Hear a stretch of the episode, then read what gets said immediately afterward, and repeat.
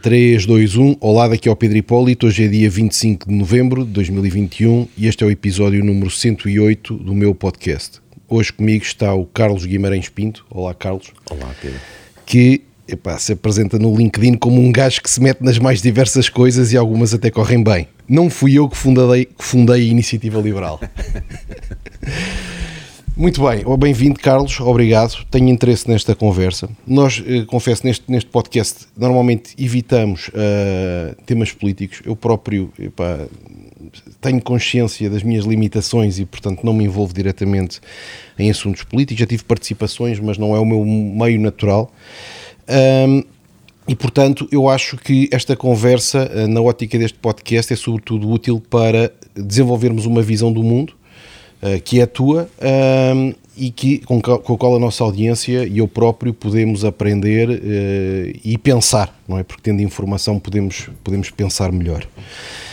Achei curioso, na tua bio só falar um bocadinho sobre o teu percurso, portanto és professor universitário, foste presidente da Iniciativa Liberal, dizes que não és fundador, não és, e lideras também um Instituto Mais Liberdade, certo. Não é?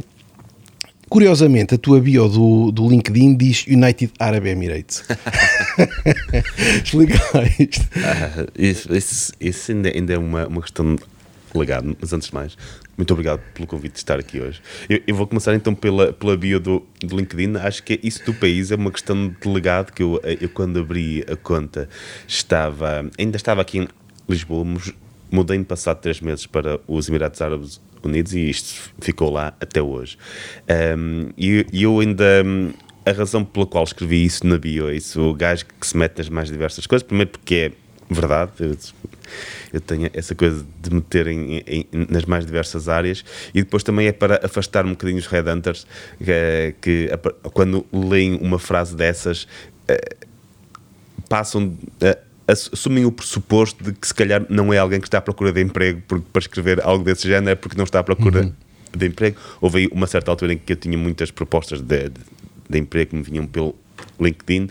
Isso não é muito mau, obviamente até bom, mas para alguém como eu que gosta sempre de novos desafios, era uma tentação demasiado grande estar a rejeitar tudo e às vezes até havia ali coisas interessantes e eu tinha que me focar e fazer aquilo que gostava, que tinha que fazer, e então coloquei essa parte no LinkedIn. E também como sempre que faço entrevistas me apresentam como fundador de Iniciativa Liberal, muitos vão ver ao LinkedIn a minha bio antes de me apresentarem, como foi o teu caso. Eu quis fazer questão que estivesse aí também. Não fui, efetivamente não fui. Eu entrei no partido alguns meses depois de ter sido fundado. Então, eu confesso que achei interessante isto, gajo que se mete nas mais diversas coisas, porque em geral em Portugal há uma cultura de prudência, cautela, não faças, olha que pode correr mal, atenção. E nós, para nos desenvolvermos como pessoas, de facto temos que experimentar coisas diferentes, não é? E acho que exemplos como o teu, de se apresentarem assim, são de certa forma também uma provocação social de, metam-se em coisas diferentes, façam experiências, procurem perspectivas alternativas.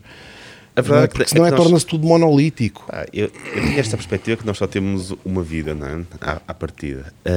E se fizermos a mesma coisa durante toda a vida, tudo aquilo que perdemos, não é? Perdemos exatamente um conjunto de experiências, de interações, de coisas que podíamos fazer diferentes, e às vezes isso acontece muito com pessoas que têm muito sucesso em determinadas componentes da sua vida e depois nunca mais se abandonam aí, porque o caminho do sucesso tende a ser muito linear, tende a ser quem tem sucesso numa área depois tem grandes oportunidades nessa mesma área e depois nunca mais sai. E eu não tenho muito essa visão. Acho que é positivo para nós, podendo, claro, experimentar várias coisas, experimentar vários mundos. Eu fui consultor de empresas, algo que me correu bastante bem e que me permite hoje meter-me noutro tipo de projetos. Gosto de ensinar na universidade, uma coisa gira, gosto de me envolver politicamente das mais diversas formas. Acho que conseguir tocar nessas diversas áreas, aprende-se um bocadinho com todas essas áreas e mais do que isso, acho que se traz aprendizagens de umas áreas para as outras. Uhum. Eu, por exemplo, quando me tornei presidente da IEL, ainda era um partido muito pequeno, desconhecido na altura, e nós mudamos a comunicação online, usando muitas das técnicas de comunicação online que se usam em consultoria estratégica, que é, vamos pensar no título, que vai o que as pessoas pensam, depois a imagem que tem que conter a informação toda que queremos que as pessoas consumam, e esse tipo de comunicação, que depois passou para os cartazes, veio também um bocadinho dessa experiência anterior como consultor de estratégia, porque, no fundo, falar para CEOs e para leitores não é muito diferente se nós pensarmos nisso, porque normalmente os CEOs, para quem os consultores estratégicos normalmente falam, têm um attention span muito pequeno, porque tem muitas coisas em que pensar, não é só naquele projeto. Portanto, nós temos que concentrar as informações em frases muito curtas, as mensagens têm que encandear umas com as outras. E o eleitor normal é igual. Uhum. Tem muito com que se preocupar e muito pouco tempo para a política, para os temas políticos. Portanto, mais uma vez, também com eles, temos que ser capazes de concentrar muita informação, que é aquilo que é a nossa mensagem, numa frase muito curta, em frases muito curtas. Isso é um grande desafio, porque explicar uma coisa em 15 minutos é fácil. Explicar uma coisa em 30 segundos é extraordinariamente complicado. E é um desafio intelectual muito maior que o facto, na altura, eu vir da consultoria estratégica, ajudou bastante a combater.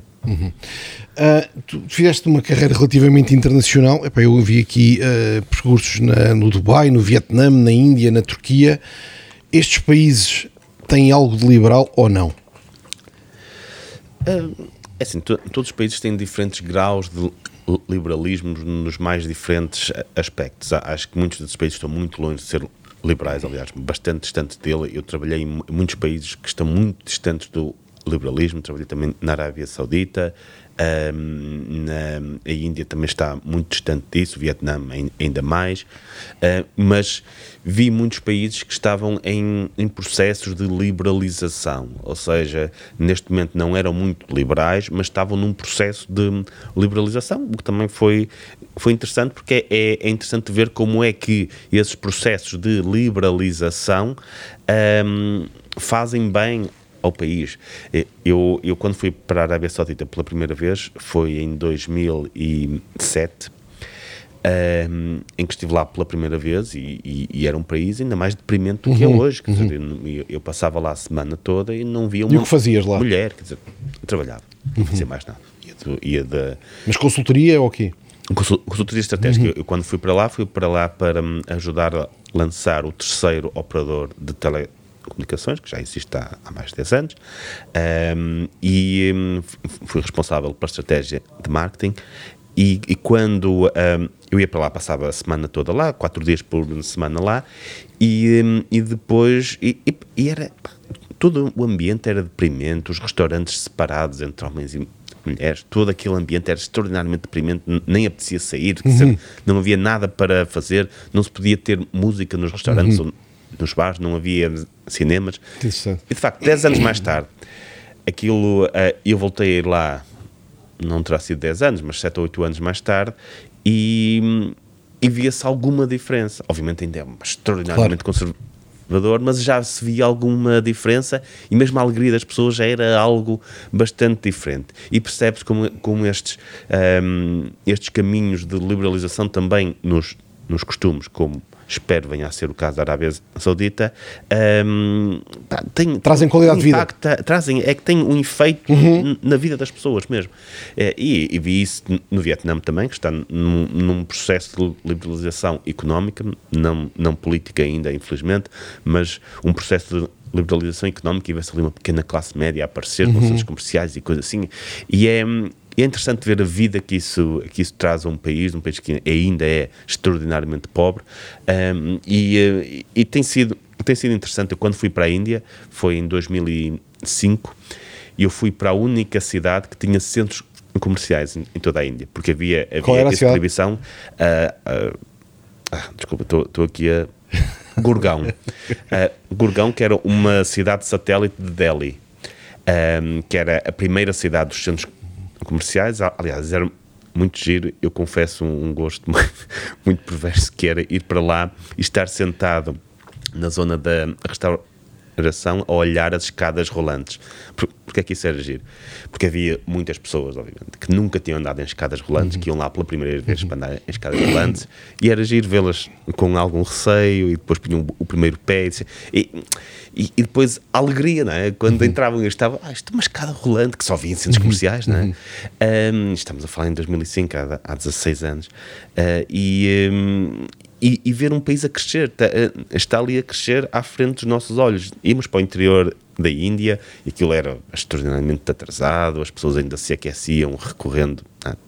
Não vou dizer aqui que é chata, que era no podcast. Podes dizer tudo, não? E para este podcast não há limitações. Para isto é mais recorrendo aos dejetos das vacas, basicamente. Bosta de vaca. Era assim que eles aqueciam a casa para Bhopal, por exemplo, uma cidade que tem uma história muito trágica. E eles tinham literalmente tartes de merda empilhadas à porta de casa, porque era a única forma que tinham de se aquecer. Não havia energia elétrica, não havia gás, não havia outro tipo de coisa, e isso, e bosta de vaca tinham em excesso. Mas isso é um exemplo interessante, porque no fundo, quando não somos, vá lá, subsidiados com eletricidade, com outras formas de calor, temos que fazer alguma coisa, nem que seja queimar bosta de vaca. Ao fim e ao cabo, precisarmos de fazer é um incentivo a fazer. Eles usavam o recurso que tem lá em abundância, que é isso, que mesmo é isso. Nas grandes cidades isso existe, e teoricamente, confesso que nunca experimentei isso, mas teoricamente também liberta, isto pode parecer paradoxal, mas também liberta um odor bom, supostamente, quando se queima isso dentro de casa. Tenho as minhas dúvidas em relação a isso, mas foi isso que me explicaram. Isso provavelmente é relatado por quem está habituado a queimar bosta de vaca, e portanto a questão é: bom, faça aqui. Porque tudo é relativo, não é? Sim, exatamente. Mas não sei se é uma forma ambientalmente positiva de aquecer a casa, não faço a minha ideia, mas certamente é uma boa forma de usar os recursos que tem lá. Mas existiam dois países, muito claramente. Existia aquele país de Delhi e das cidades satélites, como Gurgaon, e o país de Delhi, Mumbai, e o resto do país.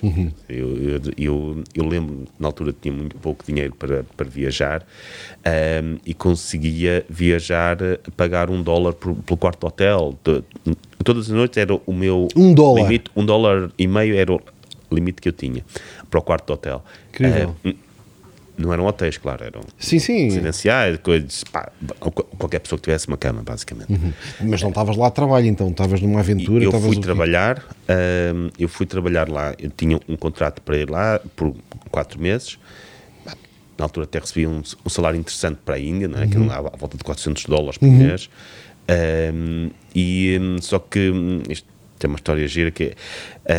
Portanto, eras contratado diretamente por uma empresa indiana. Uma empresa indiana, sim. Eles precisavam de alguém que falasse português para fazer market research. Tinha que fazer muitos telefonemas e coisas assim. Eles precisavam de alguém que falasse português para fazer isso. E só que aconteceu uma coisa que foi, ao fim de 3 meses de eu estar lá, aquilo que aconteceu foi que saiu uma capa, acho que foi na altura no The Guardian, de uma empresa indiana qualquer que tinha vendido dados confidenciais. E naquele momento todos os contratos para empresas daquele tipo na Índia de market research cessaram. E eu estava ali há 1 mês, basicamente, sem fazer nada. Não tínhamos trabalho, não fazíamos nada, estava super aborrecido. Vou dar uma volta. E soube que o Dalai Lama estava nas montanhas indianas e ia dar uma semana de aulas. E disse: olha, vou deixar o emprego, vou lá para ter essa semana de aulas, depois viajo pelo país. Abandonei o emprego, fui para lá, e depois dessa semana gostei tanto do sítio onde ele está, onde o Dalai Lama vive, que é Dharamsala, que acabei por ficar lá 1 mês, e depois fui... Passei mais 1 mês a viajar pela Índia, até ao sul da Índia, Calcutá, Mumbai, por aí. Sempre nessa ótica espartana, $1 por noite. Era espartana, não era por uma questão de escolha. Não, eu compreendo. Não podia. Sim. Era porque o dinheiro que tinha ganho era basicamente para viagens. As viagens eram muito caras, acho que na altura custou mais de 1.000 euros. E eu tinha o compromisso de pagar de volta. Os meus pais pagaram a viagem, mas eu tinha esse compromisso de pagar de volta. E depois, pá, também, quer dizer, eu tinha 22 anos, pá, ficar num colchão, não sei, eu ficar, não fazia grande diferença, até gostava. E depois, em alguns sítios, tinha que partilhar o quarto com algumas pessoas. E, pá, era giro, conhecíamos todos os viajantes, não tinha muito, não me sentia mal, quer dizer, eu se fosse hoje, com, eventualmente com os hábitos, com o conforto, já me dei as costas, não sei o quê, já não ficava num sítio assim, mas na altura foi como se fosse acampar, foi como, quer dizer, desde que não tivesse baratas e coisas assim, pá, estava-se bem, sem grandes problemas. Sim, sim. Mas é mais uma vez o fazer coisas, não é? Eu acho que isto é um espírito que ainda está subdesenvolvido na cultura portuguesa, que é o fazer coisas, é o experimentar. Volta à mesma história. Nós temos cá um convidado no podcast, pá, que é um tipo português de Alcobaça que se chama João Luís, pá, e o tipo, houve uma altura da vida dele que deu um vibe, comprou uma moto BMW, pá, e pôs-se a conduzir, então deu a volta toda à África, saiu de Alcobaça, foi até à Turquia, depois desceu pela costa leste da África até à África do Sul e depois subiu via Angola para voltar. Então polícias paravam-no e ele dizia, pá, vou a Angola, mas pelo caminho mais longe. Epá, e a Israel, e falas com ele, ele não, epá, não sabe nada de mecânica, não tem recursos especiais, epá, decidi fazer. Eu acho que estes exemplos são interessantes, porque para as coisas mudarem as pessoas têm que ter a coragem de fazer coisas diferentes. Não é? Às vezes eu penso um bocadinho assim, às vezes vemos aqueles filmes ou séries onde uma pessoa é diagnosticada com uma doença qualquer que vai morrer ao fim de 2 anos e de repente naqueles 2 anos vive aquilo que nunca tinha vivido antes, porque sabe que aquilo vai acontecer e então sabe tudo aquilo que gostaria de experimentar e faz isso. A verdade é que a maioria das pessoas, se tivesse esse diagnóstico e podendo, faria uma série de coisas, claro, que se viverem até aos 80 anos, calhar nunca irão fazer. Exatamente. Ou seja, perante aquela ameaça de não poderem jamais fazer isso, fazem um conjunto de coisas. Mas, ao longo da sua vida, se nunca tiverem esse tipo de push, nunca fazem. É isso. E vão passar a vida toda sem ter aquelas experiências que sentem que precisam e querem fazer isso. E eu confesso que ainda tenho muitas para fazer. Quero muito fazer o Transsiberiano, é uma coisa que eu já sonho há imenso tempo. Tenho um sonho que já começo a achar que vai ser complicado, de visitar os países todos do mundo. Só tenho 70, neste momento gostava de chegar ali. Eu tenho 50, acho 51. Aos 204, pá, temos um amigos em comum que já os fez todos. Tenho, mais que isso, tenho uma amiga que sei que não tinha qualquer forma de pagar por isso e que foi trabalhar para a Emirates para poder fazer esse tipo de coisa, e é uma das 300 pessoas que tem lá, que visitou os países todos do mundo. Eu confesso que acho que as pessoas, se começarem a ter mais consciência de que a sua vida é limitada, se calhar começam a ter mais vontade de experimentar coisas diferentes, ter vidas diferentes e fazer coisas diferentes. Eu quando saí de consultoria estratégica ganhava imensamente bem, uma coisa fantástica, precisamente para aquilo que estava habituado a ver os meus pais ganharem, ver a minha família ganhar, uma coisa absurda. E quando deixei, pensei muito nisso, que é, pá, vou deixar aqui um salário brutal, que se eu dissesse aos meus pais quanto é que ganho e que estou a desistir deste tipo de trabalho, dá-me uma porrada, quer dizer, como é que é possível? Mas a verdade é que se não tivesse dado esse passo, nunca teria tido a oportunidade de fazer coisas como tirar o doutoramento, algo que eu gostei muito de fazer, como eventualmente ser líder de partido, como agora abrir o instituto, uma série, e mais uma série de experiências pessoais que só aconteceram porque a certa altura, pá, quero fazer algo diferente, isto é giro, gostei muito de viajar, de estar em vários países, de fazer consultoria estratégica em mais de 20 países, isso, pá, foi uma experiência de vida fantástica, mas agora qual é a próxima? Qual é a próxima coisa que eu vou fazer? E fui a ganhar 10 vezes menos na altura. Quando saí do Dubai e voltei para cá, apanhei um grande tombo em termos de salário líquido, mas também tive a oportunidade, pá, de ter outro tipo de vida, de ter outro tipo de experiências, pá, acho que isso enriquece-nos e dá-nos mais algum sentido à vida. Completamente. Assim. E para andarmos para a frente temos que ter essa coragem de fazer coisas diferentes, ouvir ideias diferentes, pensar coisas diferentes. Por isso é que eu acho que não devemos nunca esquecer quase os nossos antepassados que iam de barco para o outro lado, porque são exemplo disso, não é? É a coragem de fazer coisas que mais ninguém tinha feito. Hoje em dia joga-se muito pelo seguro. Tu há bocado falavas nas escadas rolantes, que é um objeto que eu tenho um certo fascínio de observar, pelo seguinte: as pessoas vão a andar, mal têm um bocadinho de ajuda da escada rolante, param. Eu acho que quem tiver a ouvir, acho que pode fazer a próxima vez que for um shopping, porque eu observo sempre isto, gosto de ver as pessoas a andarem, mal a escada rolante pega nos pés, param logo. E portanto acho que dá que pensar, tem a ver com subsídios, tem a ver com incentivos, tem a ver com salários garantidos, tem a ver com... com uma vida que muitas vezes tem incentivos a não andar. Sim, é verdade. Eu às vezes penso no que é que eu teria escolhido, quais teriam sido. Isto é muito fácil pensarmos em nós como pessoas que querem fazer mais e que são muito proativas, mas eu às vezes penso que quando saí da universidade, se tivesse, por acaso, se me tivesse sido oferecido um emprego na função pública a ganhar 1.200 euros. Uhum. Mas, 1.200 euros era mais do que os meus pais ganhavam, claro, na altura.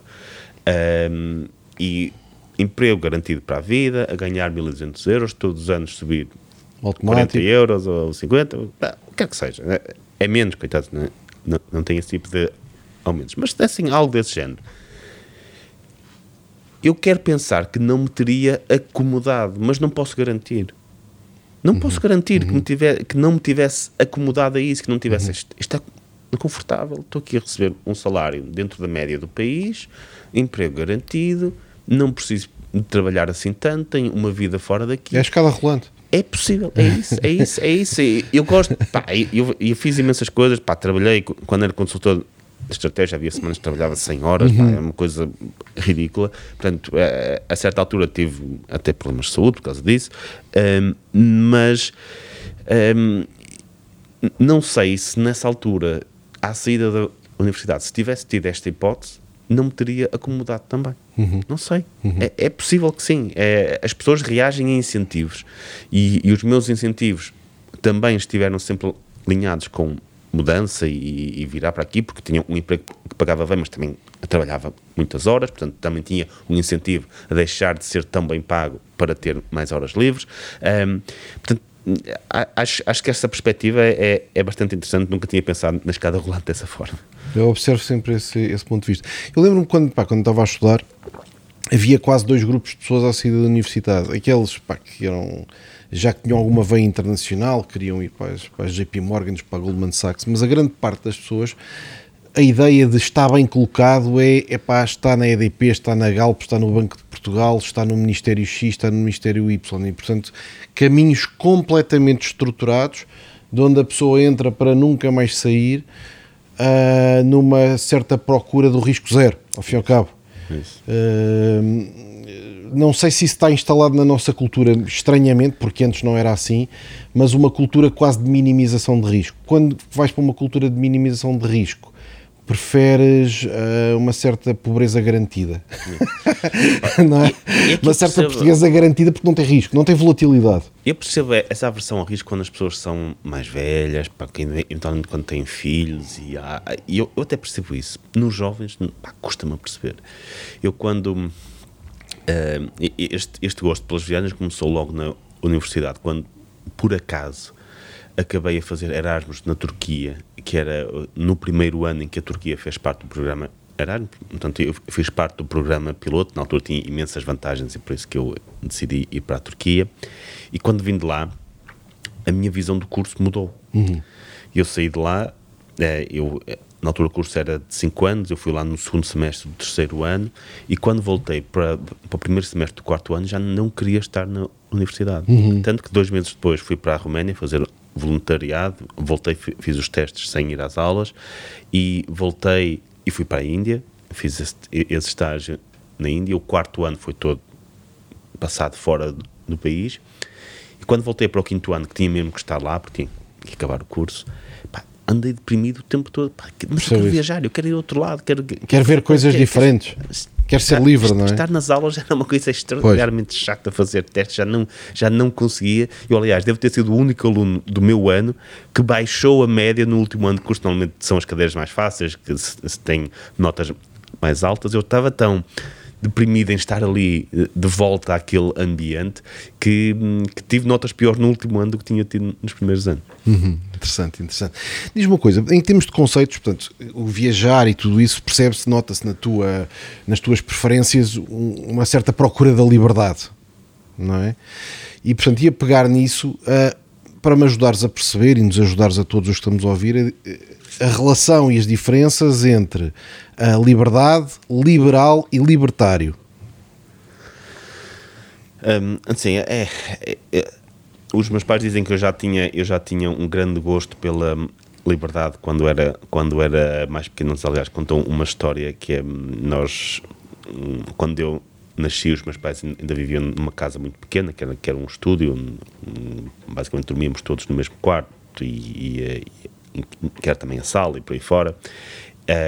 E eu tinha à volta de 6 anos quando os meus pais acabaram de construir uma casa lá ao lado, que na altura já tinha um quarto para eles e outro para mim. E quando aquilo ficou pronto e fechado, ainda não tinha eletricidade, e estamos a falar, eu tinha 5 anos, eu fui logo para o meu quarto.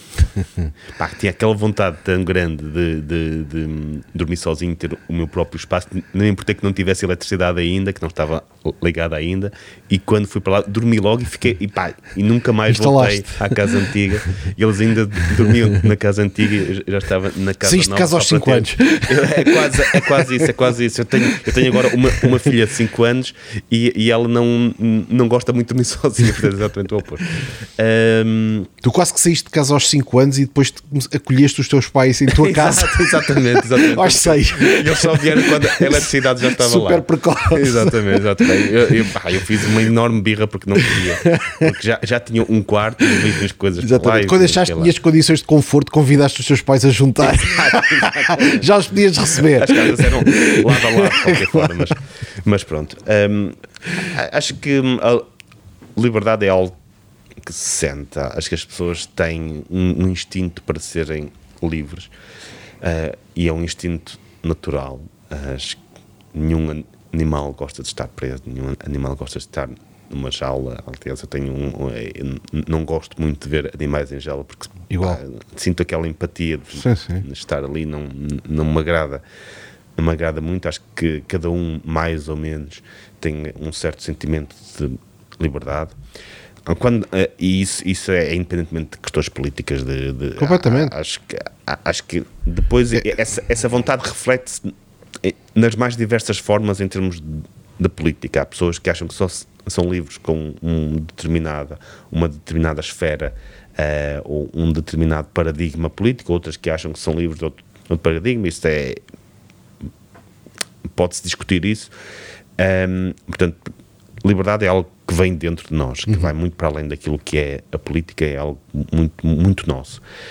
Liberalismo e a diferença entre liberal e libertário, eu tenho tido algumas dificuldades em responder a isso. Porquê?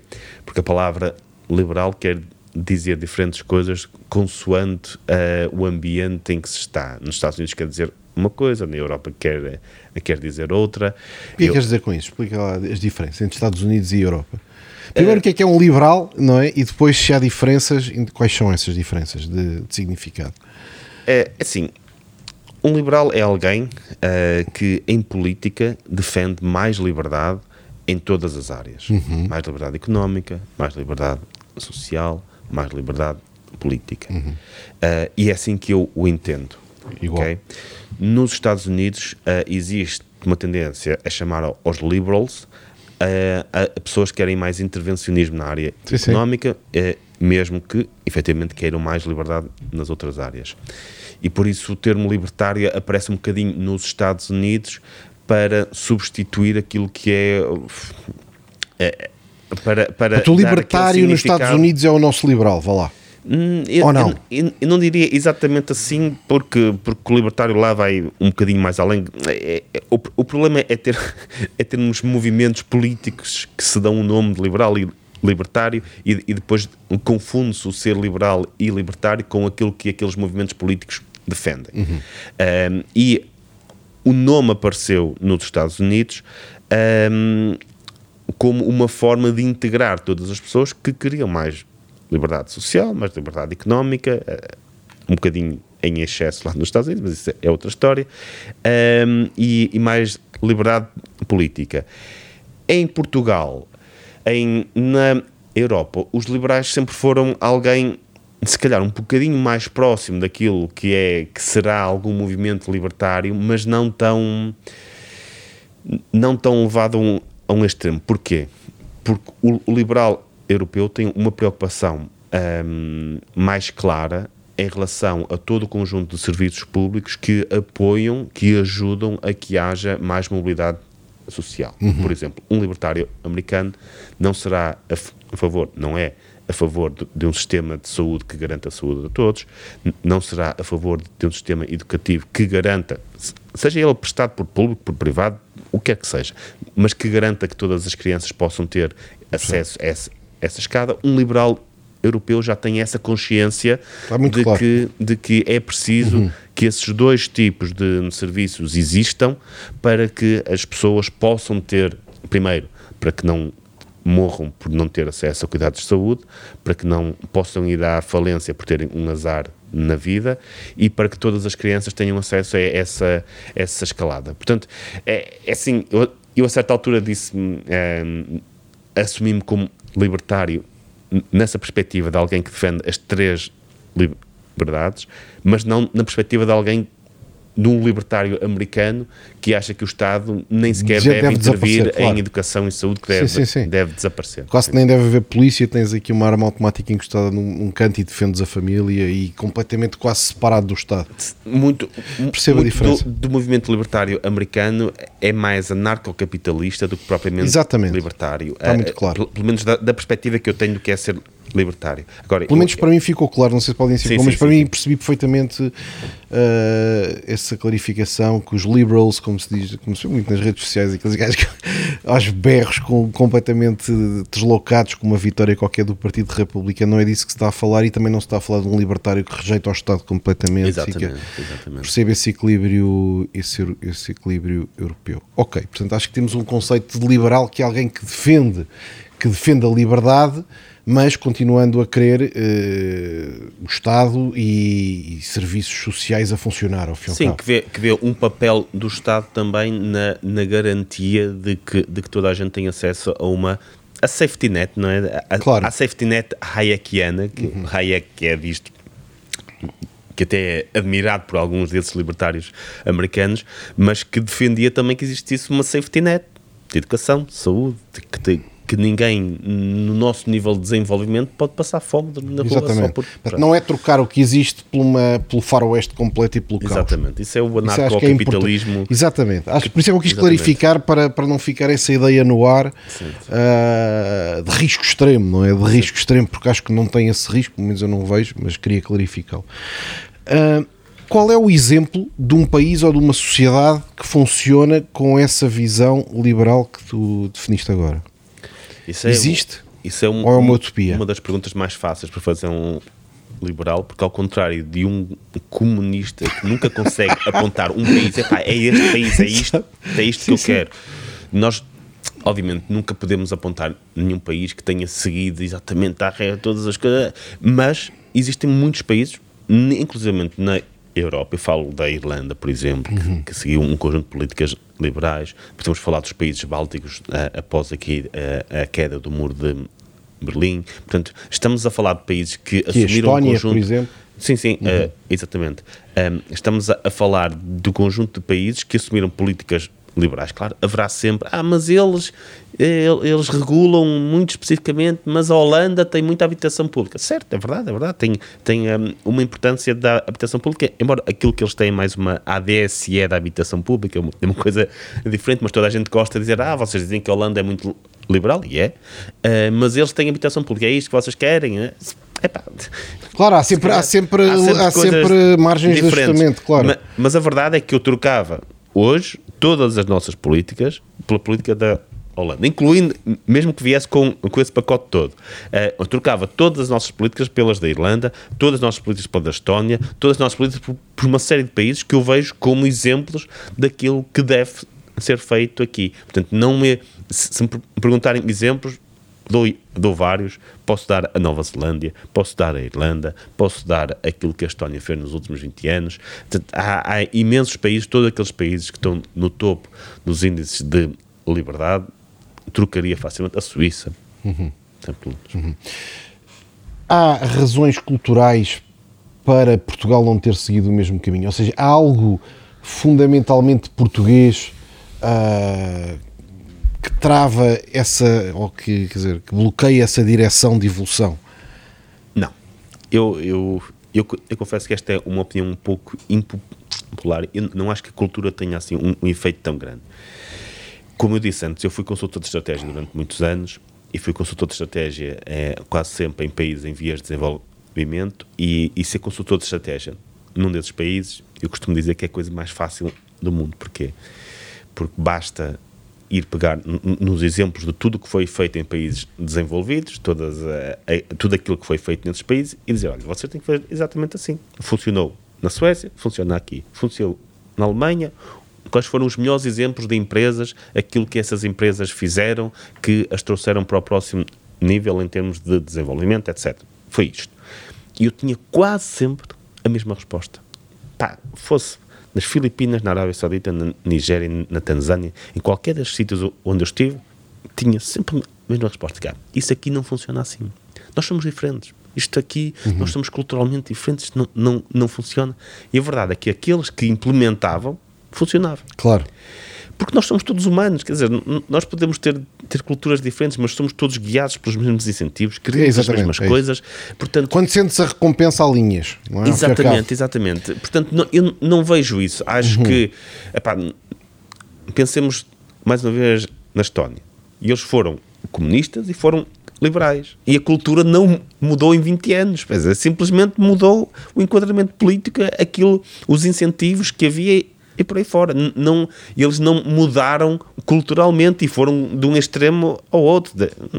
Não foi de um extremo ao outro, mas de um extremo... Sim, mas uma alteração profunda. Claro. Exatamente. Então houve ali uma alteração profunda sem que tenha sido preciso mudar a cultura. Portanto, eu acho que, precisamente quando falamos da questão do liberalismo económico, não há nenhum fator cultural que nos restrinja.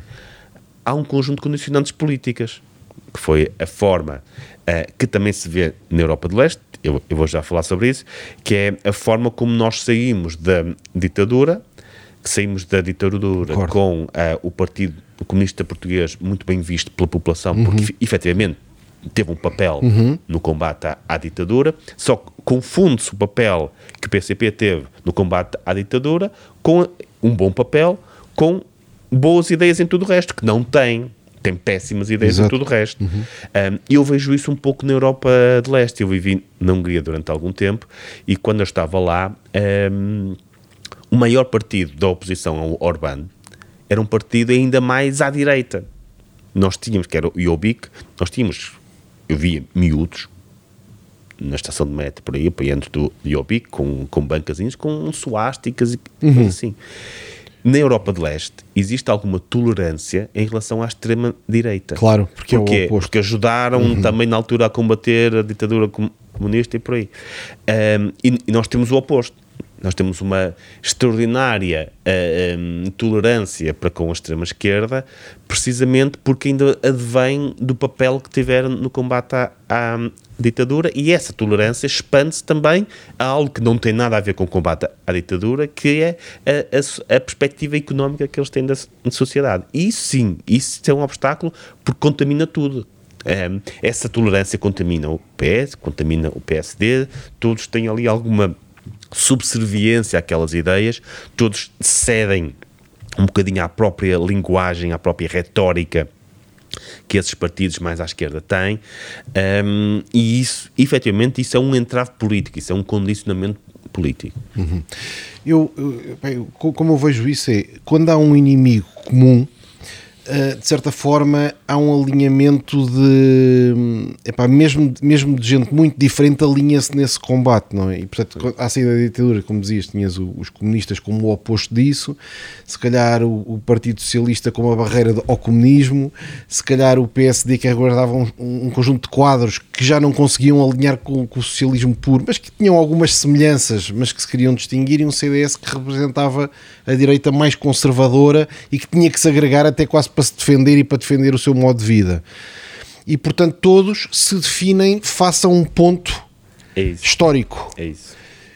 Quando queres introduzir uma ideia nova, por exemplo, liberal, essa referência não está na cabeça das pessoas, não é?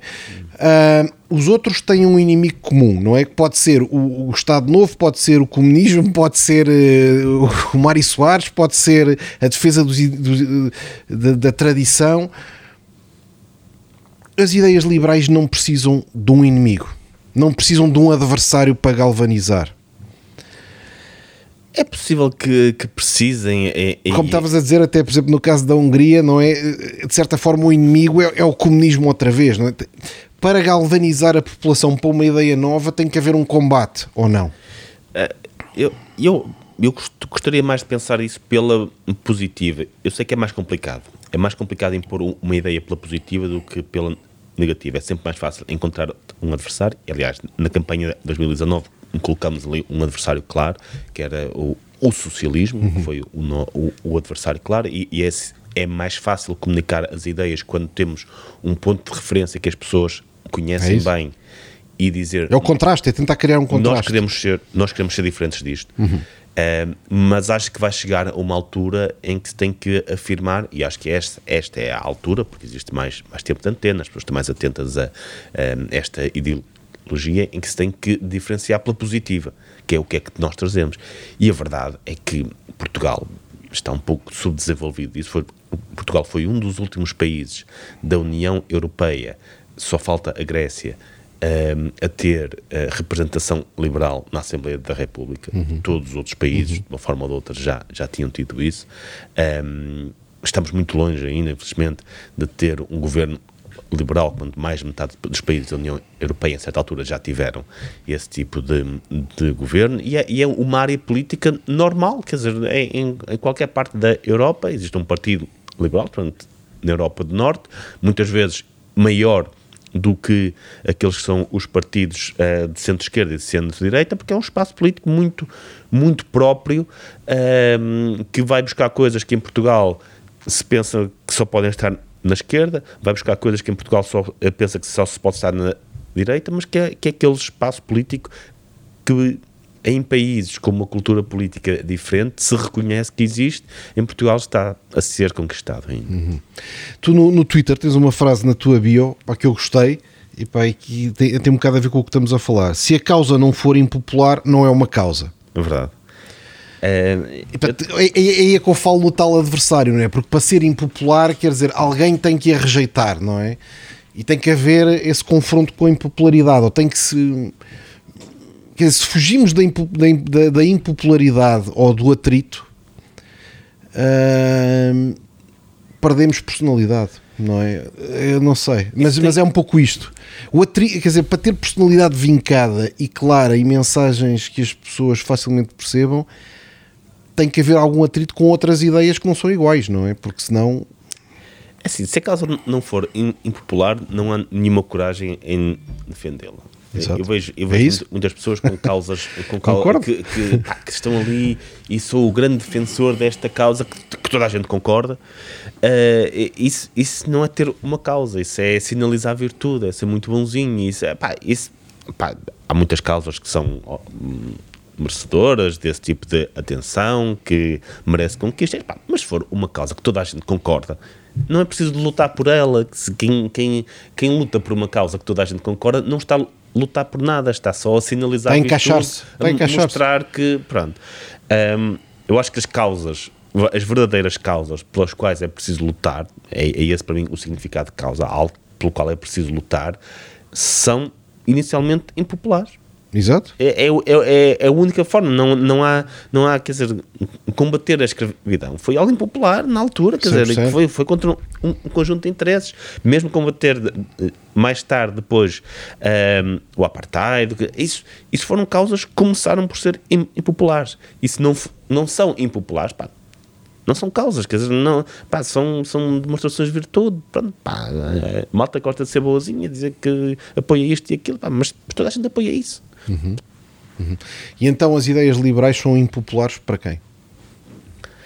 São impopulares num país que se calhar não está muito habituado à liberdade, num país que se calhar ainda muitas pessoas têm muitos preconceitos em relação àquilo que é a liberdade económica, em relação àquilo que é termos relações livres entre as pessoas, que veem riscos em todo lado, uhum, que acham que por definição quem é patrão é mau, uhum, que tem que ser, por definição, tem que ser isso, que vem o sucesso sempre com desconfiança. Eu acho que existe muito isso em Portugal, as pessoas veem o sucesso com desconfiança e sentem um certo calorzinho quando uma pessoa com sucesso cai. Uhum. Eu acho que se vê isso muitas vezes, quase que se sente vontade quando há uma acusação ou algo deste género de dizer aquela pessoa, afinal havia verdade, uma razão, afinal havia, pá, ela não podia ser assim tão boa, uhum, houve ali qualquer coisa. Eu acho que existe uma forte aversão ao sucesso, um forte... Concordo 100%. E isso faz com que algumas destas ideias sejam muito complicadas. Uma aversão ao lucro. Uhum. Ainda há pouco tempo escrevia sobre isso, que a aversão ao lucro no setor da saúde faz com que o setor da saúde seja muito mal gerido, uhum, e por isso é que os médicos estão a sair, por isso é que não há recursos, por isso é que não há papel em alguns hospitais para imprimir o que é que seja.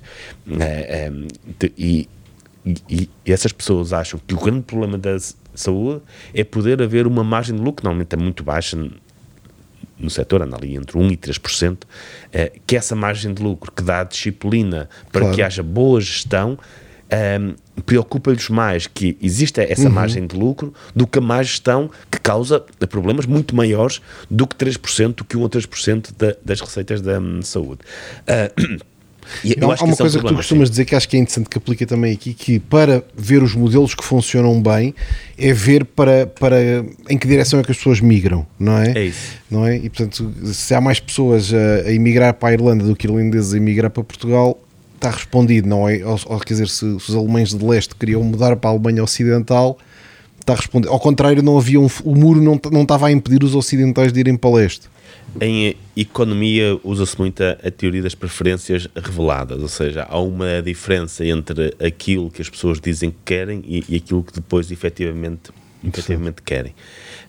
Que é, se perguntarmos às pessoas, então que jornal é que vocês leem? Eu gosto muito do Expresso, leio o Público. Não sei quando é que foi a última vez que leio? Não me lembro. Se calhar até dizem que leram a última vez, não sei o quê. Mas depois, isto, e se fizéssemos um estudo baseado nas preferências das pessoas, esses eram os jornais de longe mais vendidos. Uhum. Mas depois vamos às preferências reveladas e toda a gente lê o Correio da Manhã, o Correio da Manhã vende muito mais, vamos ver que sites é que têm mais visitas, que não sei o que é, e ficamos a saber que nem sempre aquilo que são as preferências que as pessoas dizem é muito mais fácil e muito mais accurate, preciso, olharmos para aquilo que as pessoas efetivamente fazem, uhum, do que para aquilo que as pessoas dizem que gostariam de ter. E isso nota-se também no setor da saúde. Se tu entrares, no outro dia levei-me um miúdo a um hospital desses privados, porque estava cheíssimo de pessoas, epá, cheio, à pinha. Eu estava a dizer ao meu filho, estás a perceber, os outros são públicos, são quase grátis, e este a pagar, e que não é barato, está cheio de pessoas. E portanto, lembrei-me do exemplo do ver para onde é que as pessoas migram. É ver, exatamente. É isso. É, estão isso, dispostas a pagar para sair dali. É os cubanos a meterem-se numa jangada para sair dali. Pagam quase com a própria vida para sair dali. É exatamente isso. É revelador de efetivamente onde é que as pessoas preferem estar. Eu acho que os Estados Unidos têm alguns problemas políticos. Acho que não vou falar deles todos. Acho que a questão da saúde é particularmente grave lá. Uhum. Mas... entre os cubanos entre estarem em Cuba naquela pobreza e com aquele setor de saúde e estar nos Estados Unidos com as oportunidades e também com aquele setor de saúde, preferem migrar, arriscam a vida, que estamos a falar de pessoas que arriscam a sua vida para irem para os Estados Unidos. É que uma coisa é, se há mais revelador da diferença entre os dois sistemas, eu nunca vi uma pessoa que tivesse arriscado a vida para sair dos Estados Unidos para Cuba. Eu quero viver aqui, eu quero viver o sonho socializador. Não, nunca, ninguém fez isso. O que não quer dizer que os Estados Unidos sejam perfeitos, mas entre as duas realidades há uma clara vantagem para um. Sim. É interessante. Como é que tu vês o estado atual de Portugal? O que é que devia ser diferente? Ou o que é que está bem e o que é que devia ser diferente? O que é que está bem? Está tudo claro que isto é bem, faça qualquer coisa. Portanto, é relativo, não é? Nada está perfeito, mas... Sim, eu acho, apesar de tudo, o facto de termos cada vez mais pessoas qualificadas dá-nos alguma esperança para o futuro. Gosto dessa perspectiva. Acho que há algumas circunstâncias que fazem com que Portugal esteja bem posicionado, se quiser aproveitar isso para o crescimento do futuro. O facto de Portugal ser um sítio agradável, seguro, com bom tempo normalmente, faz com que aquelas pessoas que podem escolher onde trabalham se sintam atraídas por um país como o nosso. Obviamente não chega a ter bom tempo, não chega a ser um país seguro, calmo, com boa comida, barato. É preciso também que haja a competitividade fiscal, é preciso que as pessoas não sintam que vão ser perseguidas se montarem negócios cá, que não vão ser perseguidas por multas, e eu acho que essa parte está muito errada. Uhum. Acho que temos um grave problema de competitividade fiscal, temos um grave problema de competitividade em geral, a forma como a nossa justiça funciona ou não funciona, a forma como a nossa administração fiscal persegue as empresas. Completamente. Eu tenho esta coisa, eu abri o Instituto e nós ainda não tínhamos anunciado que o Instituto sequer estava a funcionar, não tínhamos sequer ainda atividade e já tínhamos uma multa. Uhum. Quer dizer, isto é um Instituto, uma associação sem fins lucrativos. Não quero imaginar o que se passa nas empresas.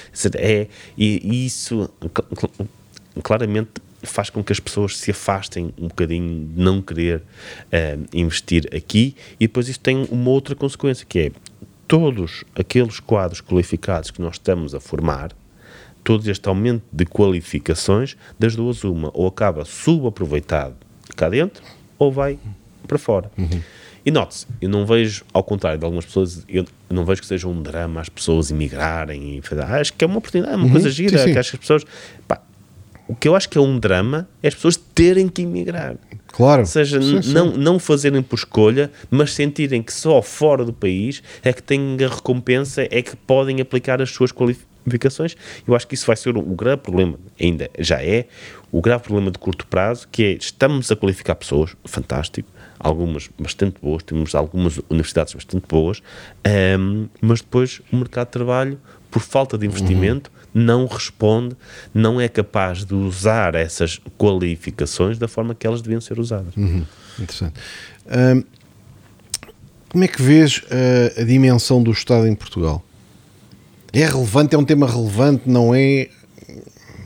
Acho que para o nível de desenvolvimento do país, nós temos um Estado demasiado grande, e principalmente demasiado grande em áreas onde não deveria ser. Nós temos... temos o maior governo dos últimos tempos, o maior orçamento de Estado também, 100 mil milhões, não é? Temos 100 mil milhões de euros de despesa. Exatamente, temos uma das maiores administrações centrais, ou seja, muita concentração de serviços. Temos problemas ao nível da alocação de recursos, em que faltam pessoas, eventualmente faltam professores em certas escolas, quando noutras há professores com horários reduzidos. Temos problemas na saúde com isso também. Sempre que se fala em diminuir o Estado, diz-se, mas queres mesmo menos médicos, menos enfermeiros, menos... Não, eu quero que seja tudo muito melhor organizado e que não haja aquela camada de burocracia por cima que absorve um número extraordinário de recursos, que impede que esses recursos possam estar na economia a criar outro tipo de empregos. Em vez disso, temos uma máquina burocrática extraordinariamente pesada, quando aquilo que deveríamos ter era executores no terreno, professores, médicos, enfermeiros, isso é que precisamos e não aquela máquina burocrática que existe por cima. Uhum. Mas, quer dizer, o orçamento de Estado é 50% do PIB, não é? Portanto, metade do que o país produz é, de certa forma, utilizado pelo Estado e com, não sei de cor, mas talvez 750 mil funcionários públicos, mais as câmaras municipais, mais todas as empresas que trabalham para o Estado, mais isso tudo. Qual é a forma de racionalizar o Estado? Qual é o processo para criar incentivos para que isso possa ser feito? Primeiro é o Estado sair de todas aquelas áreas em que não deve estar. O Estado não deve estar nas companhias aéreas, não deve ser monopolista do transporte de passageiros em ferrovia. Há um conjunto de coisas onde simplesmente o Estado não deve estar. Sim, o quê? Vender a TAP, libertar, por exemplo. Vender a TAP, fechá-la, fazer o que for. Deixar de injetar dinheiro na TAP, basicamente. Aliás, eu vou lançar um livro nos próximos dias sobre esse tema. Okay. Deixar a TAP. Deixar a TAP, deixar isso ao mercado. Existem imensas companhias aéreas. É algo que não faz qualquer sentido. Não há, em vários países da Europa, quando chegou a esta situação, em vez de injetarem milhares de milhões de euros, simplesmente deixaram o mercado, depois apareceram outras ou apareceram companhias estrangeiras que fizeram exatamente o mesmo. Acho que é ridículo, é completamente ridículo o dinheiro que está a enfiar lá.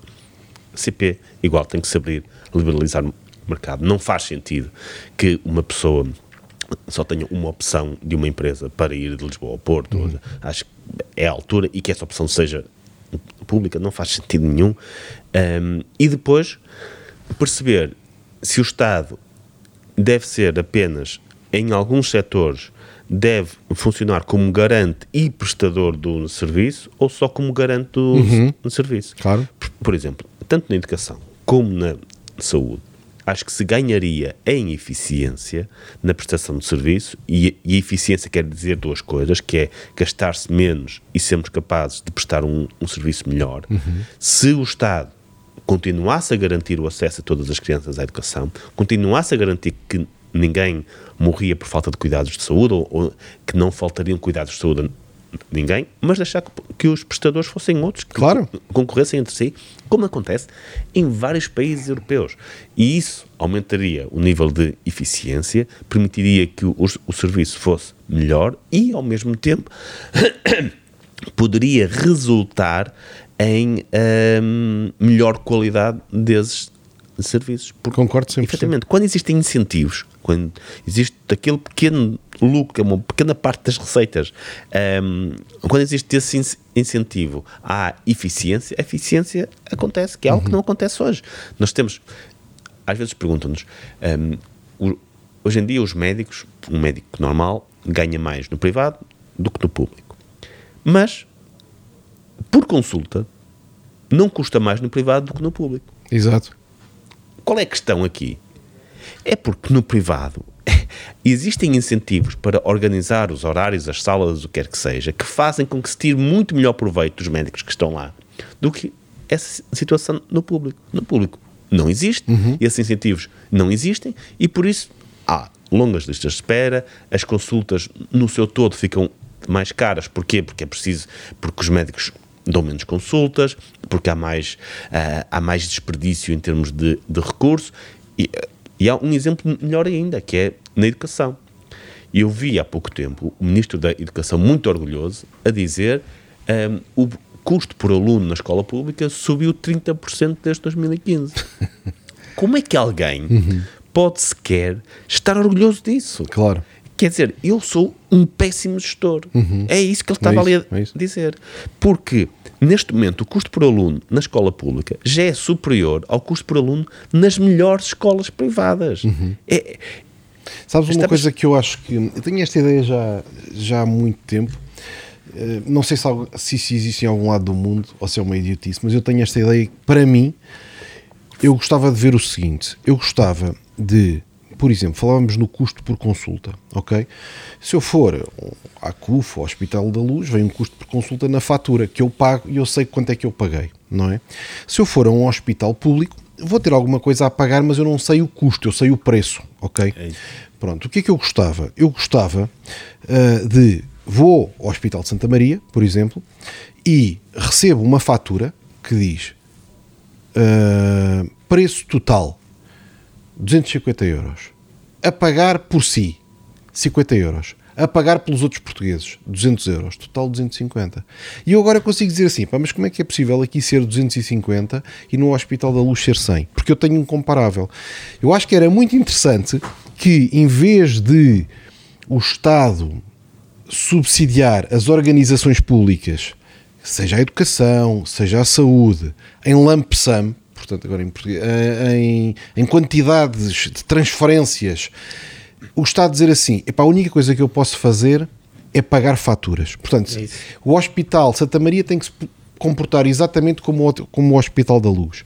E, portanto, eu percebo, agora, se formos mais socialistas, até podemos dizer assim, epá, se o custo é 250, cobra só 50 euros à pessoa e o Estado paga o resto. Mas paga fatura a fatura. E então o Hospital da Luz tem que emitir uma fatura de 250, porque senão vai à falência, 250, e o Estado transfere-lhe os 200 euros. Mas aparece lá a pagar pelos outros portugueses 200 euros escrito na fatura.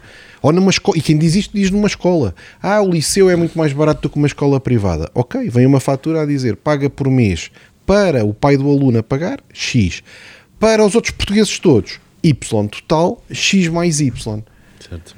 Essa é a minha proposta também. Acho que o financiamento deve vir pelo serviço e não pela existência da infraestrutura. Da infraestrutura.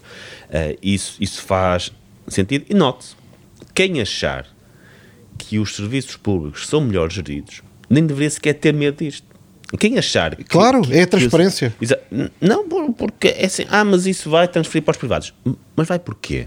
Uhum. Porque se os hospitais públicos, como tu dizes, são melhor geridos e prestam um melhor serviço, então toda a gente ia querer ir para ali. Se uma consulta qualquer de especialidade custa 100 euros ao Estado, o Estado dá 100 euros e a pessoa pode escolher, e o hospital público presta um serviço melhor, então é para lá que ele vai, certo? Uhum.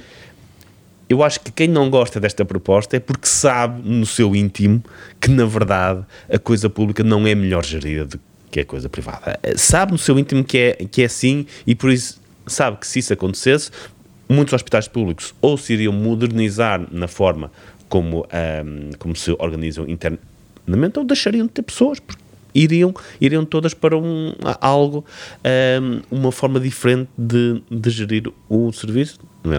Hospitais privados, cooperativos e por aí fora. Uhum. Pois.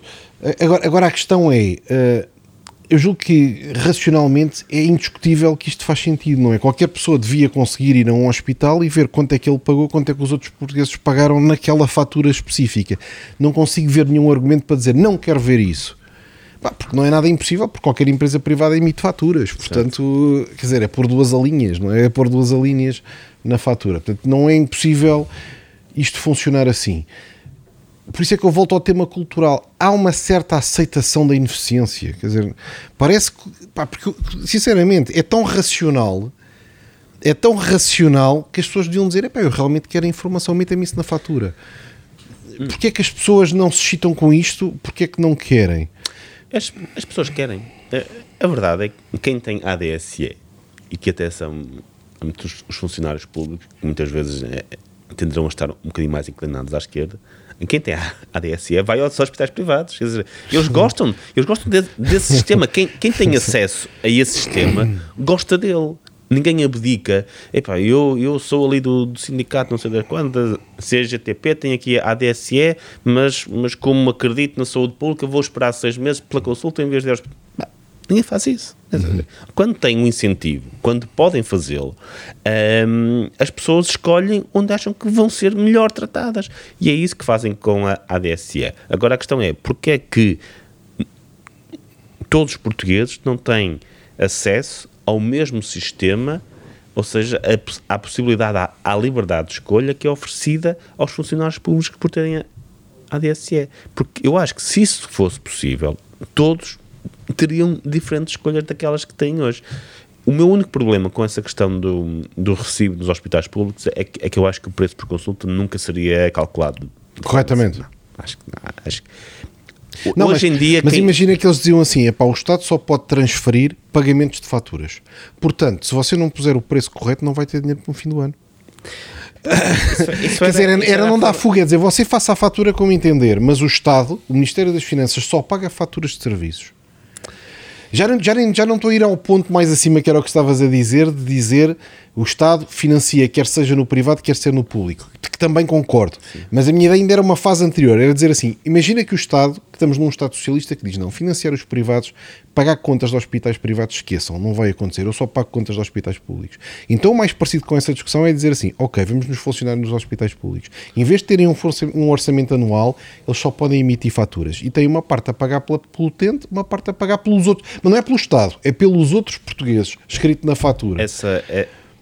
Eu acho que se ele não emitir a fatura corretamente, chega ao fim do ano não ter salários. Isso funcionaria até o dia em que, efetivamente, eles não tivessem dinheiro para pagar salários e entravas numa TAP, arranjavas uma solução de transferir mais e de furar. Acho que não existiria coragem política para levar até ao fim esse tipo de coisas e perceber, quer dizer, que no dia em que houvesse nos noticiários todos pessoas à porta do hospital, não sei onde, porque o Estado não transferiu o dinheiro, porque o Ministro da Saúde não transferiu, não sei. Não, mas não era isso, é porque o gestor hospitalar não escreveu na fatura. É dizer, eu transfiro o que você puser na fatura. Isso era uma coisa era aquilo que diriam, outra era aquilo que era. Outra coisa era a narrativa que passaria, que é, depois vinha o gestor do hospital, nós estamos aqui, nós queremos comprar esta máquina, queremos pagar salários, não podemos porque o Estado tem uma burocracia qualquer e acho que não resistiria a esse tipo de coisa, acho que não, dificilmente resistiria. Acho que precisamos mesmo de um sistema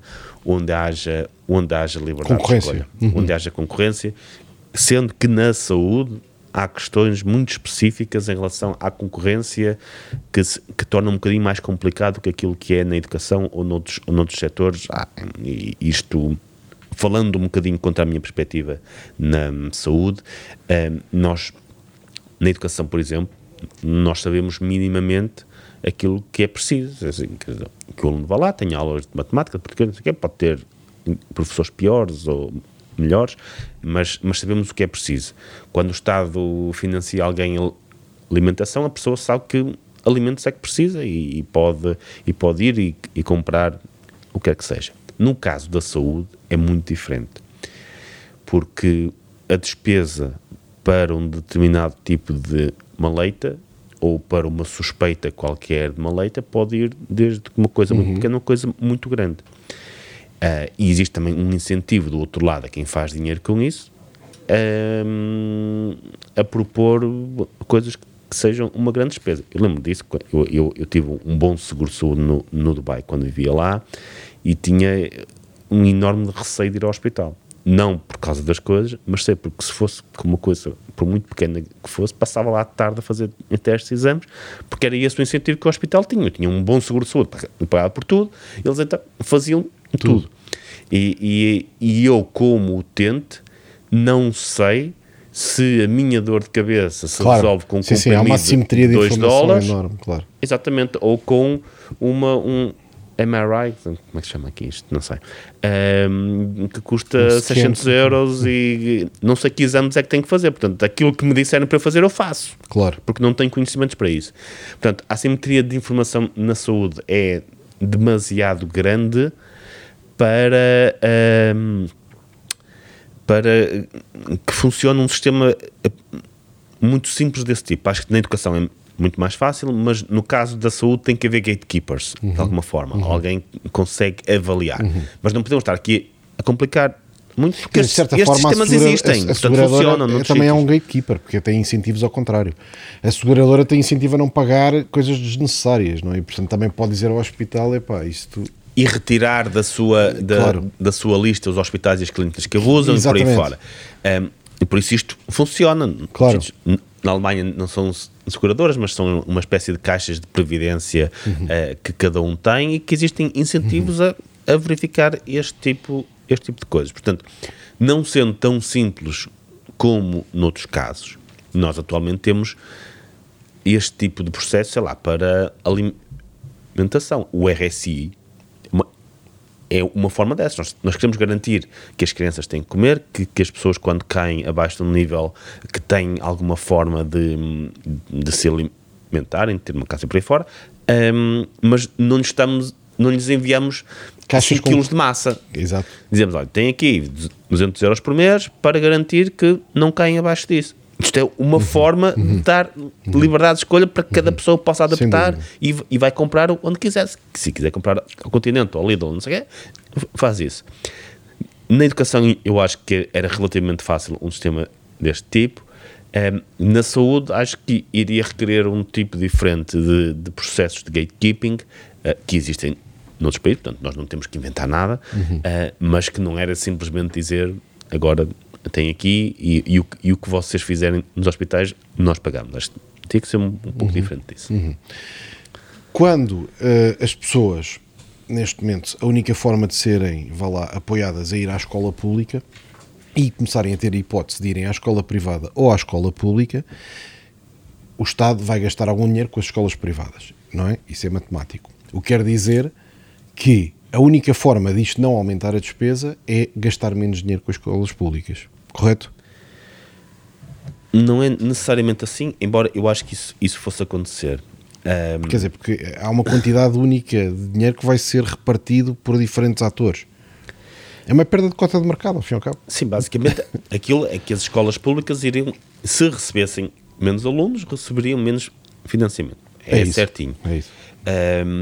Mas a verdade é que hoje as escolas públicas são extraordinariamente caras. Eu estava a dizer há pouco que o custo por aluno é superior ao das melhores escolas privadas, e estou a falar das melhores, portanto, há escolas privadas medianas com qualidade acima daquilo que é a média da escola pública, que são muito mais baratas, muitas vezes perto de metade do preço daquilo que hoje custa um aluno na escola pública.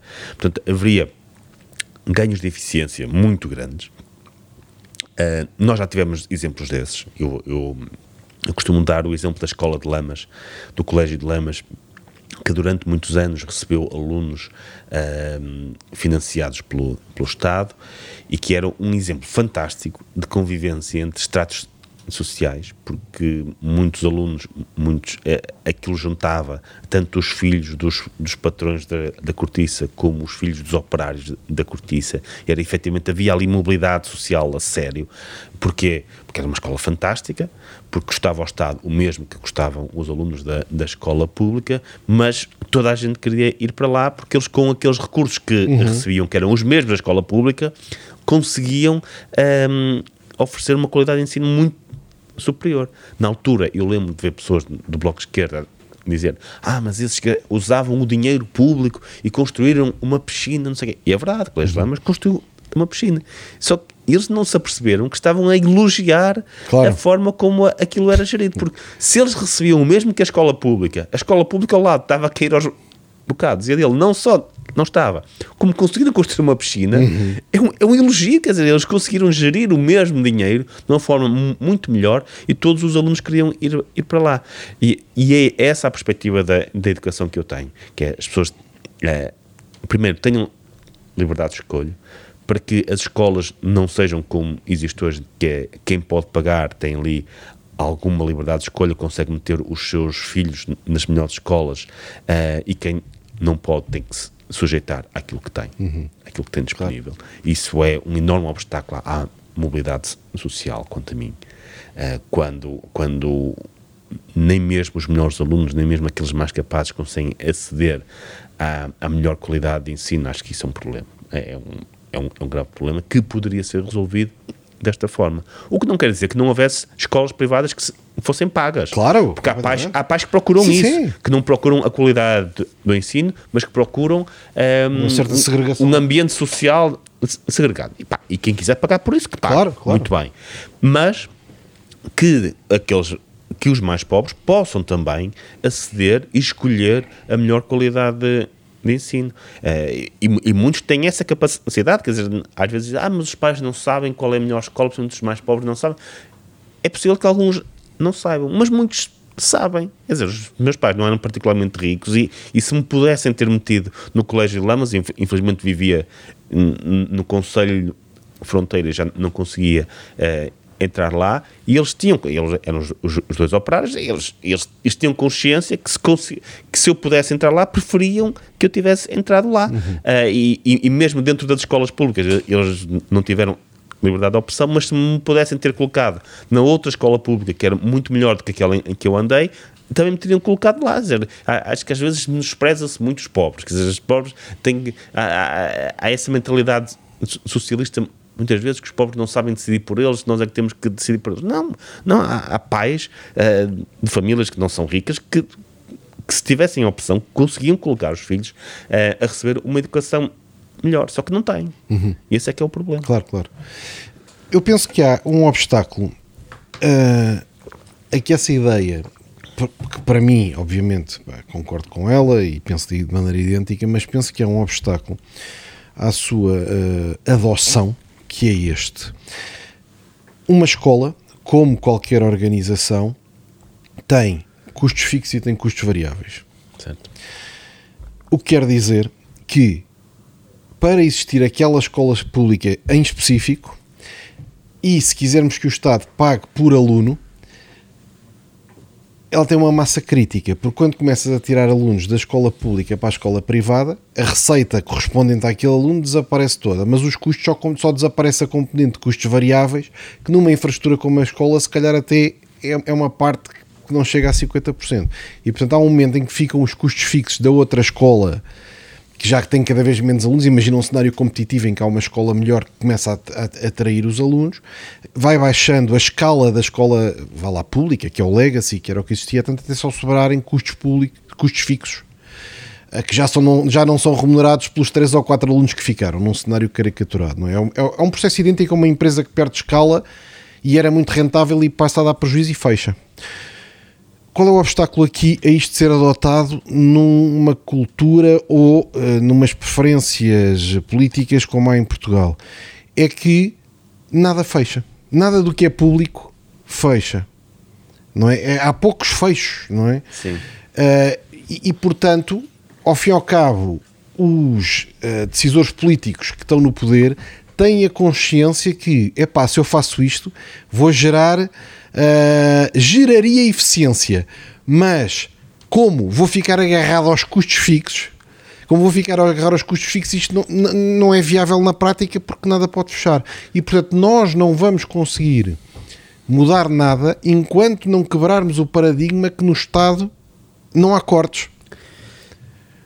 É, em parte, verdade, e eu se calhar discordaria um bocadinho do pressuposto de que grande parte das despesas da educação são despesas fixas, apenas por um motivo, porque uma grande parte das despesas de educação são os salários dos professores, que obviamente... Mas no Estado isso são fixos. Quer dizer, na mentalidade vigente. Certo, mas quer dizer, o variável... Isto só poderia acontecer com a autonomia das escolas, e a partir da altura em que as escolas têm autonomia de contratar e despedir professores, dependendo do número de alunos que tiverem, fazem as escalas diferentes. Até é possível que um professor trabalhe em 2 escolas. É perfeitamente possível que isso aconteça. Agora, se calhar começaria por aí, que é uma das coisas necessárias para que este modelo funcione, é que as escolas tenham autonomia, elas próprias, para gerir o seu orçamento, para contratarem e recrutarem. Obviamente, nós estamos aqui a falar de algumas escolas públicas que não têm grande qualidade, mas mesmo que queiram melhorar a qualidade, não podem. O problema começa aí, na falta de autonomia das escolas. Nós temos a forma como é feito o recrutamento centralizado dos professores. Uma escola que tenha um professor extraordinariamente bom, com 25 anos, ele vai lá, faz o estágio, eles gostam muito, os alunos gostam, ele é muito bom. Em qualquer organização, teria a possibilidade de, olha, tens aqui um salário, tu és mesmo muito bom, nós queremos que tu fiques, toma lá e fica aqui. Uma escola não tem essa possibilidade. No ano seguinte, se vier um professor com 57 anos que quer ir para aquela escola que tem mais longevidade, o professor de 26 anos sai e vem para ali aquele, porque é assim que aquilo é feito.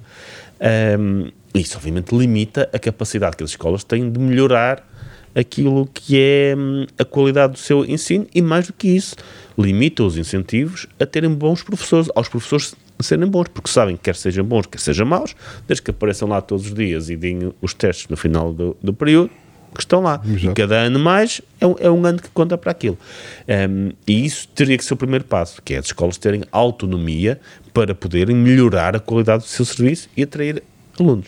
Se não conseguirem atrair alunos, quer para as suas despesas fixas, que eu conto que não sejam assim uma grande parte, mas então é para fechar, quer dizer, é para fechar, é normal. É isso. Nós não queremos mais escolas, quer dizer, porque é que haveremos deixar aberta uma escola má? Quer dizer, eu concordo. Isso só prejudica os alunos. Se existe uma escola melhor ao lado, então feche-se a má. Eu concordo. Na altura, o que eu penso é que quando evitamos essa discussão, o problema fica, não quadra, estás a ver? Fica quase irracional, porque o pressuposto que tem que se quebrar é, para tornar algo mais eficiente, tem que se eliminar as ineficiências. Eu acho que não? Até nas escolas já se tem feito isso. Eu lembro, na freguesia onde eu nasci havia 4 escolas primárias e hoje só há uma. Uhum. Fecharam-se escolas, quer dizer, aliás, uma dessas escolas tornou-se uma escola privada, eles compraram um edifício e transformaram aquilo numa escola privada, fizeram-se os centros escolares, centros, sim, acho que é assim que se dá, os centros escolares são escolas maiores, lá está, com maior escala, e fecharam-se pequenas escolas, quer dizer, foi a forma que se viu de ganhar eficiência, de ganhar escala nos locais mais pequenos. Não há nenhum drama nisso. Eu acho que o importante é autonomia para as escolas, para que possam recortar e que possam, porque é muito fácil para mim dizer as escolas privadas são muito mais eficientes do que as públicas, e as pessoas que gerem as escolas públicas dizem com muita razão, mesmo que eu quisesse ser mais eficiente, não podia. Uhum. Porque não posso recrutar pessoas. Eu julgo só uma pessoa. Eu nem sinto que tu estás a dizer que as escolas privadas são mais importantes que as públicas. Estás a dizer é assim: eu defendo liberdade de escolha. As que forem mais eficientes e que foram melhores são as que subsistem. Não tenho que escolher à partida que são as privadas ou as públicas. Isso é bom para os alunos, quer dizer, estamos a falar não aqui. Isso, não há aqui um preconceito a dizer que o privado é necessariamente melhor. Quer dizer, e o mesmo na saúde, note. Exatamente, é uma questão mais de liberdade e é uma questão mais de opções e de alternativas. Se as escolas públicas gerirem melhor, portanto, se um aluno custar 5.000 euros por ano, dá 5.000 euros às públicas, às privadas, se as escolas públicas se gerirem melhor, se oferecerem melhor qualidade de ensino, se com aqueles 5.000 euros conseguirem gerir melhor, trazer melhores alunos, mais alunos, melhor. Fantástico, quer dizer, não há aqui nenhum preconceito contra a gestão pública ou a gestão privada. É bom é que haja concorrência para que sobrevivam as melhores, porque é isso que é o melhor para os alunos e para os contribuintes que têm que pagar a conta. Uhum. Agora, nós temos um orçamento de Estado de 100 mil milhões de euros, não é? Isto são, eu não sei se as pessoas têm noção que se derem a conta a dividir por 10 milhões dá 10 mil euros por português. Uhum. Epá, quer dizer, em média, desde bebés recém-nascidos, não, eu não estou a fazer mal a conta, é isto, 100 mil milhões de euros de orçamento de Estado dá 10 mil euros por português, incluindo bebés recém-nascidos. Uhum. Não é? É isto que as famílias, uma família de 4 pessoas em média está a pagar 40 mil euros por ano para sustentar o Estado. E portanto, quer dizer, as pessoas perceberem que cortar, por exemplo, 10% do orçamento de Estado libertava 1.000 euros para todos os portugueses todos os anos. É isso. Para todos, portanto, uma família de 5 pessoas recebia 5.000 euros, não é? Acho que é importante, pelo menos a minha percepção, as pessoas terem a noção, a dizer, não, eu estou a pedir racionalidade aqui e o benefício direto, fazendo uma conta muito, muito simplista, é esta. Qual é o grande obstáculo que eu sinto que as pessoas vão sentir? Eu agora não tenho os números de cor, mas tenho esta intuição. Destes 100 mil milhões de euros de orçamento de Estado, grande parte disto vão ser juros da dívida e salários, não é?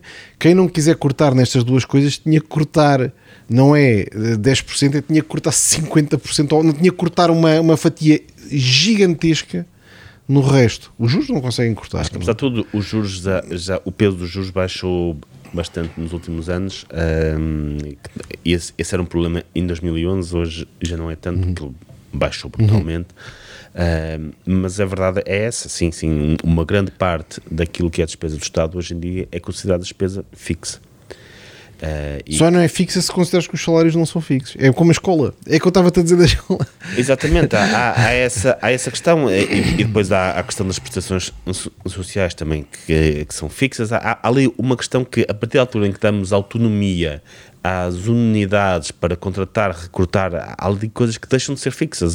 E depois há uma parte que nós não vemos, que é a parte do Estado que não se vê, que é a parte da burocracia, dos gestores intermédios. Ainda há pouco tempo houve uma estatística sobre isso, que grande parte do aumento da função pública nos últimos anos foi naquilo que não se vê. Não foi nos médicos, não foi nos professores, não foi nada, foi naquilo que não se vê, que são as lideranças intermédias, os gestores, os quadros,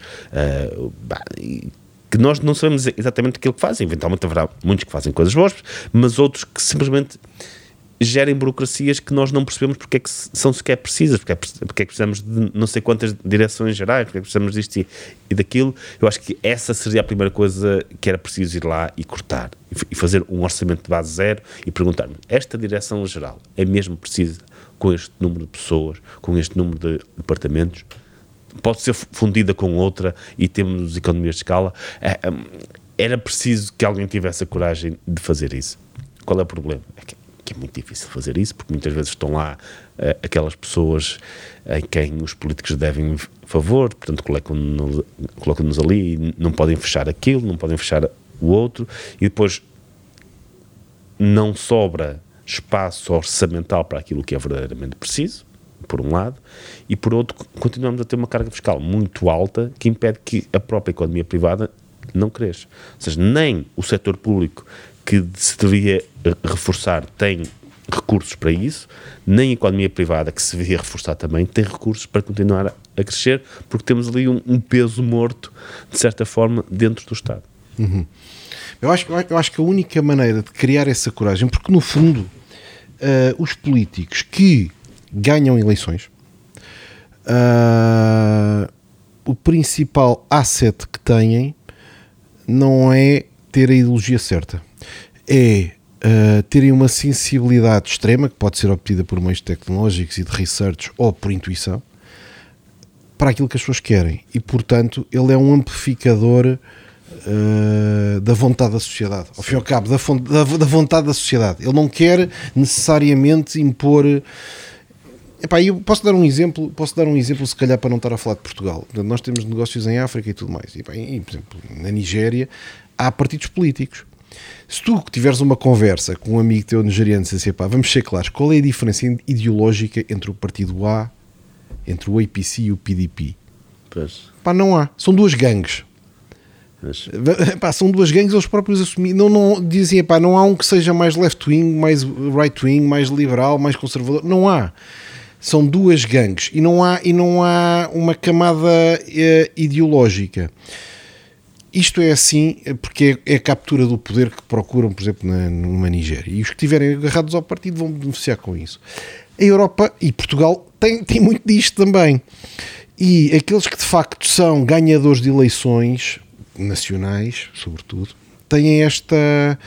Epá, tipo um sismógrafo, não é? Epá, têm uma sensibilidade apuradíssima àquilo que se passa nas placas tectónicas e ajustam super rápido para refletir o que está a passar, independentemente quase das suas próprias ideias. Exato. Não é? E isso é uma realidade à qual não conseguimos fugir, e é por isso que eu digo muitas vezes que para mudar as coisas temos que começar um bocadinho por mudar as ideias, porque se as pessoas começam a acreditar em coisas diferentes, os próprios partidos políticos pois. Irão seguir aquilo que as pessoas procuram, e foi por isso que fundei o Instituto, também com esse objetivo de lentamente ir mudando mentalidades em relação a certos assuntos. Obviamente a via partidária é uma via importante, porque sem uma via partidária muitos assuntos nem sequer seriam discutidos, mas há depois uma via das ideias em que se tenta influenciar toda a gente a pensar em certos assuntos de forma diferente, e quando se influencia as pessoas a pensar de forma diferente, os próprios partidos vêm atrás. Uhum. Isso é um trabalho que dá muito trabalho, obviamente, que exige muito, muitas maneiras, um projeto de comunicação, um conjunto de coisas, mas acho que é a única coisa que torna esta mudança sustentável no a longo prazo, porque os próprios partidos vão se adaptar a isso. Os partidos, precisamente dos maiores, que são menos ideológicos, são máquinas de poder. Exato, portanto, isso que estava a tentar dizer. Eles são máquinas de poder, portanto vão fazer tudo para ter o poder. E o que é que irão fazer? Eles, para terem poder, precisam de votos. Se para ter votos precisarem de um certo discurso, é esse discurso que irão ter. Mas nós precisamos de convencer quem lhes dá os votos a apreciar esse tipo de discurso. O Instituto Mais Liberdade, queres, para terminar, para dar umas luzes do que é que estão a fazer, quais são os vossos objetivos e propósitos? O Instituto Mais Liberdade foi fundado para promover a liberdade em todas as suas áreas, a literacia económica, que é algo que faz falta ao país, e acima de tudo para começar a envolver os jovens, para dar mais conhecimento aos jovens, e para isso temos uma biblioteca online, temos alguns podcasts também, fazemos muitos eventos em universidades, aulas nas escolas sobre literacia económica, vídeos sobre literacia económica. O objetivo é... Aquilo que eu sinto é que, se as pessoas melhorarem a sua literacia económica e tiverem acesso a mais informação, irão fazer escolhas melhores e, acima de tudo, irão escrutinar melhor o poder político. E é esse o objetivo do Instituto. Portanto, informar.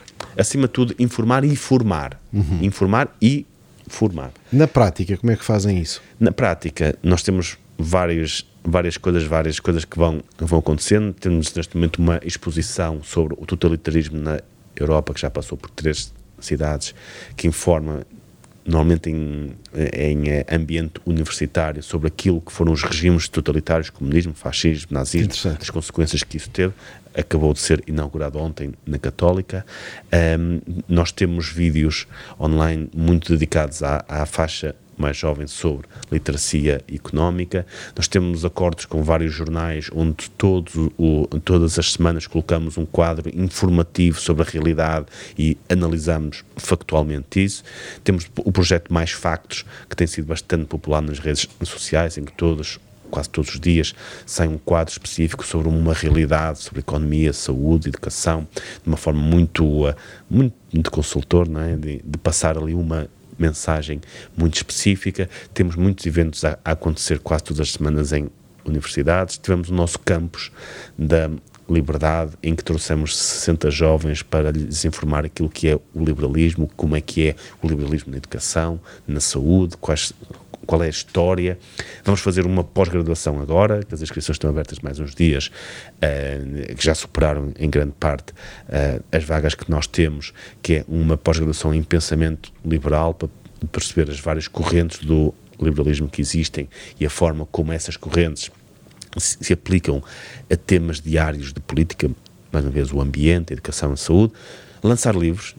E posso dizer aqui, acho que em primeira mão, vamos lançar em breve o nosso livro sobre a TAP, que tenta desmontar todos aqueles argumentos que foram lançados para se injetar dinheiro na TAP. Temos um outro livro que vai ser em fevereiro sobre ambientalismo, para dar uma visão diferente sobre o ambientalismo, e vamos lançar muitas coisas desse tipo. Temos muitos jovens a trabalhar connosco em diferentes tipos de evento.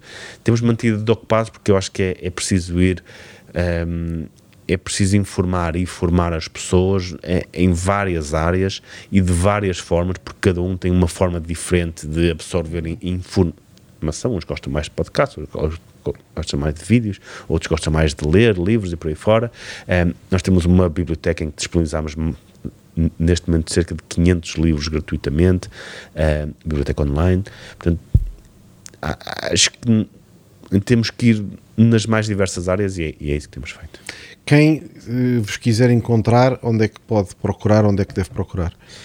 O nosso website é maisliberdade.pt.